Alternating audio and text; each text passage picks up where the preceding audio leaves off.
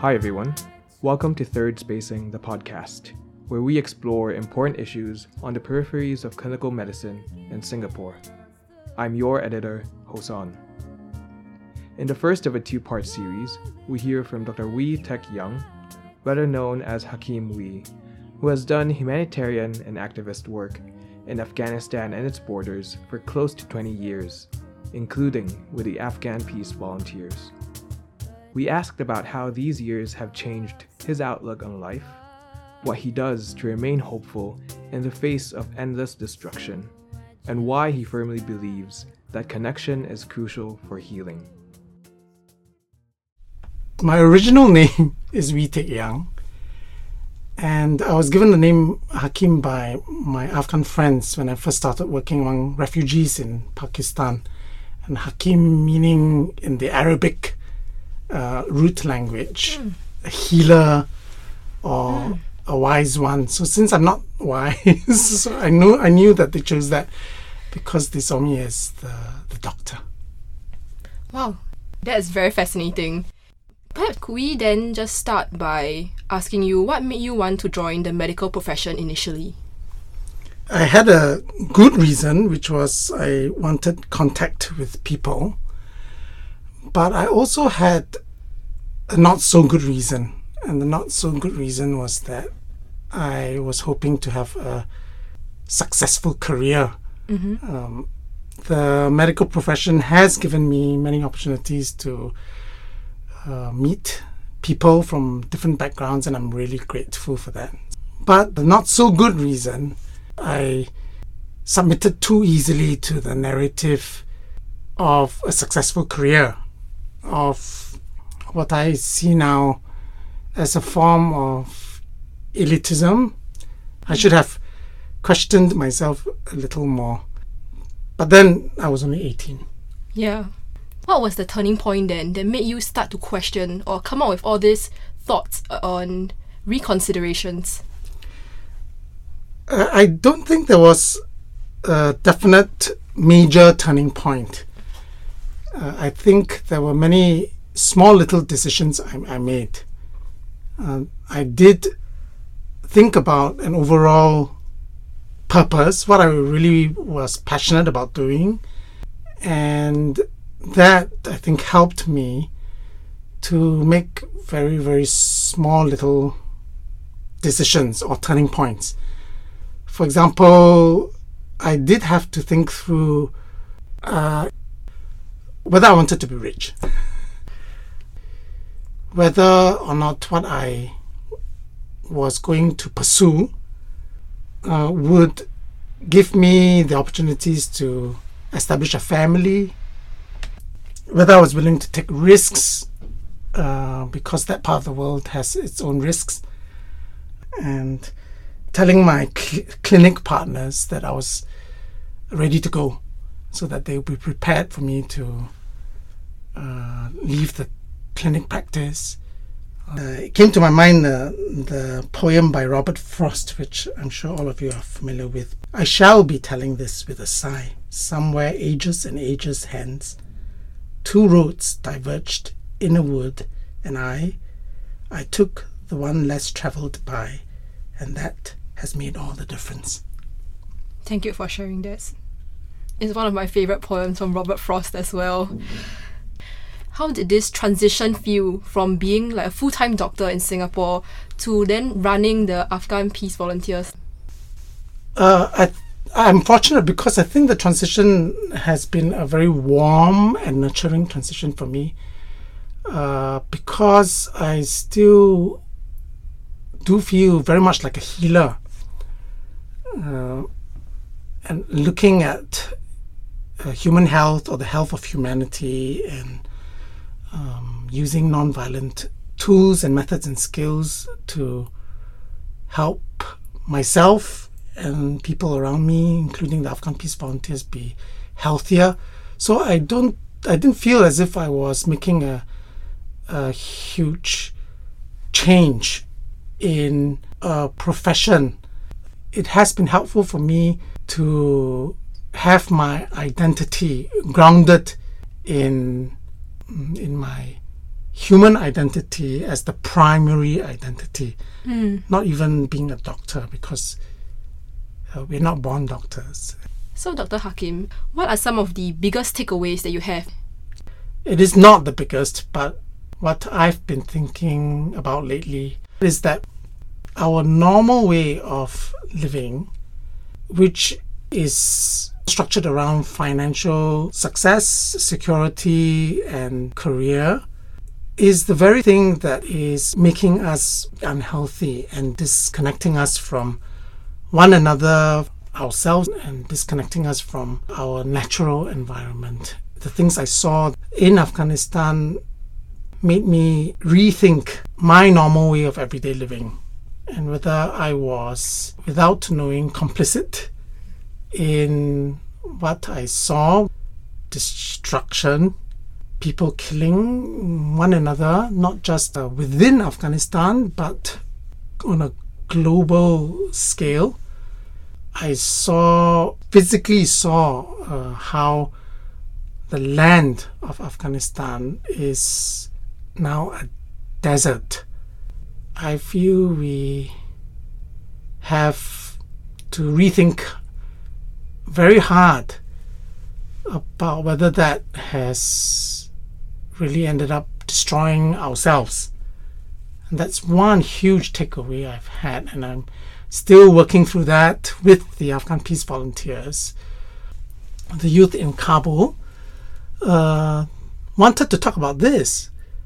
Uh, and through that discussion, this very same uh, thought of how they felt that they had become machines.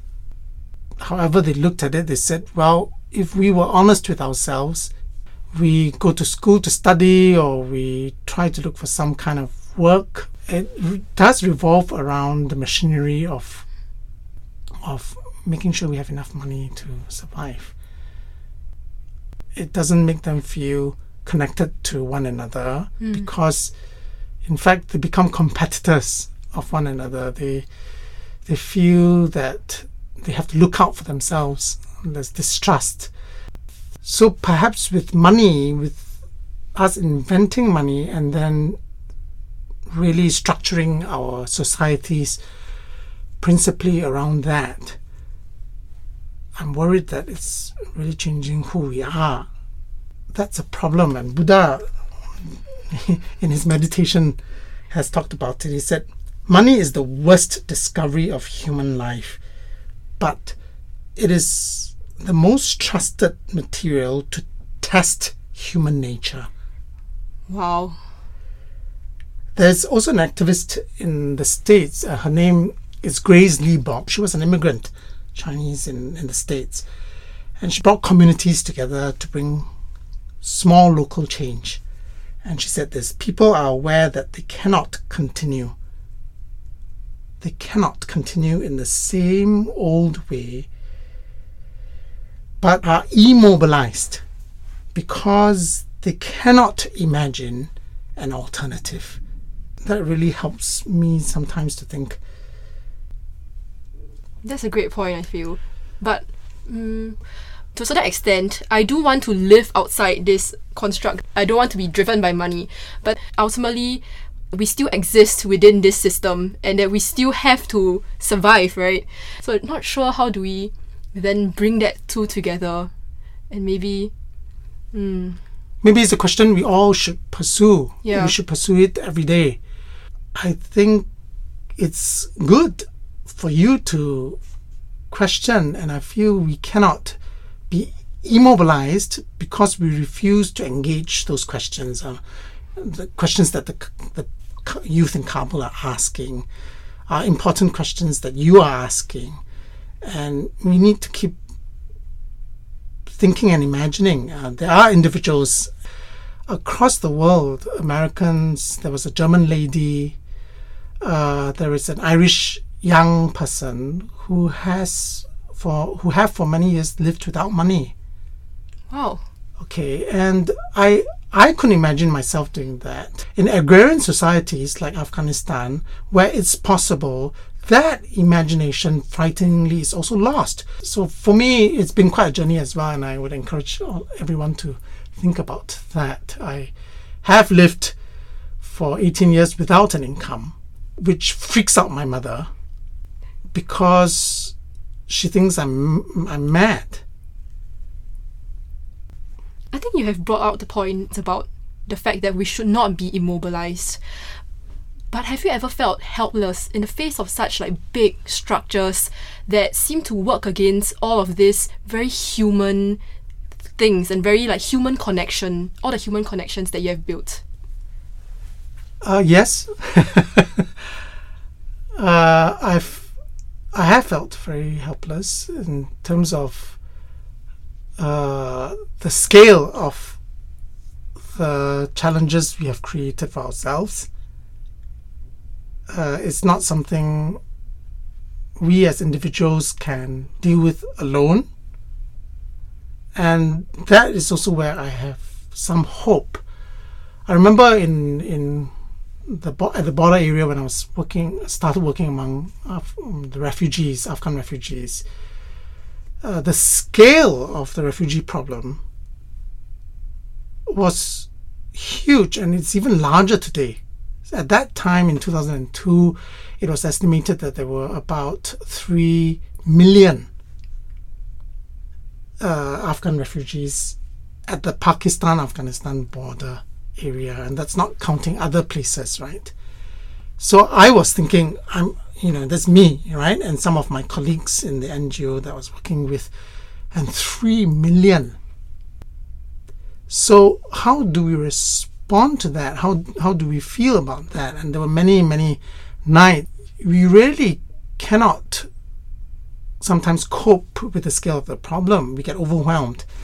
And a good, healthy way is to cry over it. And on some of those nights that I was in that border town in Quetta, uh, at the end of the day, a long day of uh, seeing one horrid thing after another of what we are doing to one another. Um, then I cry. I did. I wasn't brave enough to cry in front of other people at that time. Um, and but that helps. That helps. And then the next day, I do rely on love and hope that I see in people that I meet, so that we carry on. We uh, we carry on building the small little human connections we we can. Uh, we recover humanity person by person because the systems and the structures are too huge for us to face on our own. We need to do this together. And when we do it together, we do it person by person. Um, that gives me hope. I can see that hope uh, among many, many young people today. And so, thank you for the opportunity for an interview because you and all the youth of the world is our hope. Uh, I'm not saying that older people are not our hope because our older people do need to come fully behind every other young person to build another sort of uh, world or another sort of humanity. I can see my parents and then wanting to really support me and the Afghan peace volunteers in what we're doing. So, yeah, um, I do get discouraged and I have been broken, uh, almost completely traumatized by different things.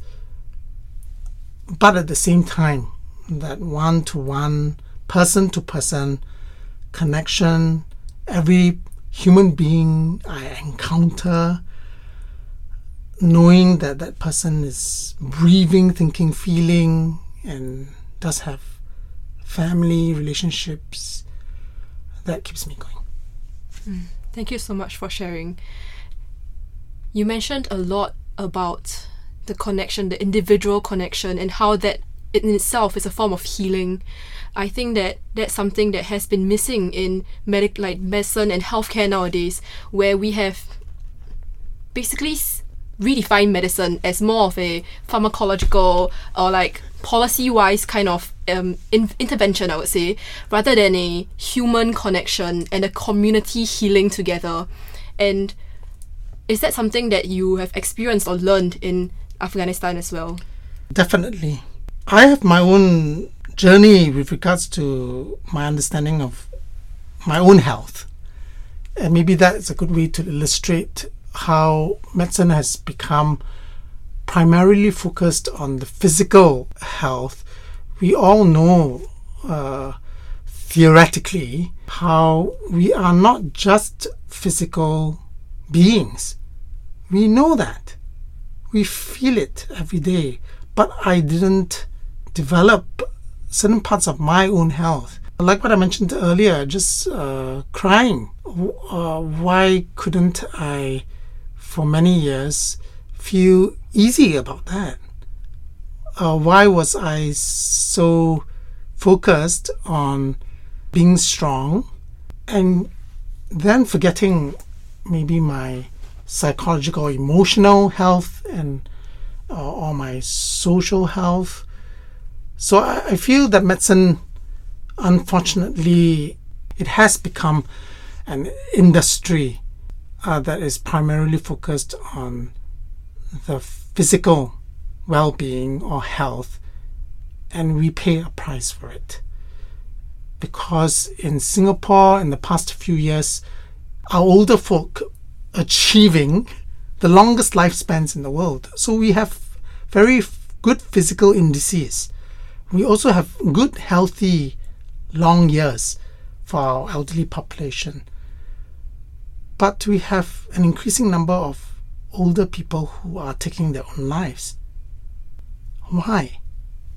Or we have older people in a survey in Whampoa Estate uh, indicating that they were feeling very lonely, and it was 53% of all those who were surveyed, whether or not they were staying alone or with their family members.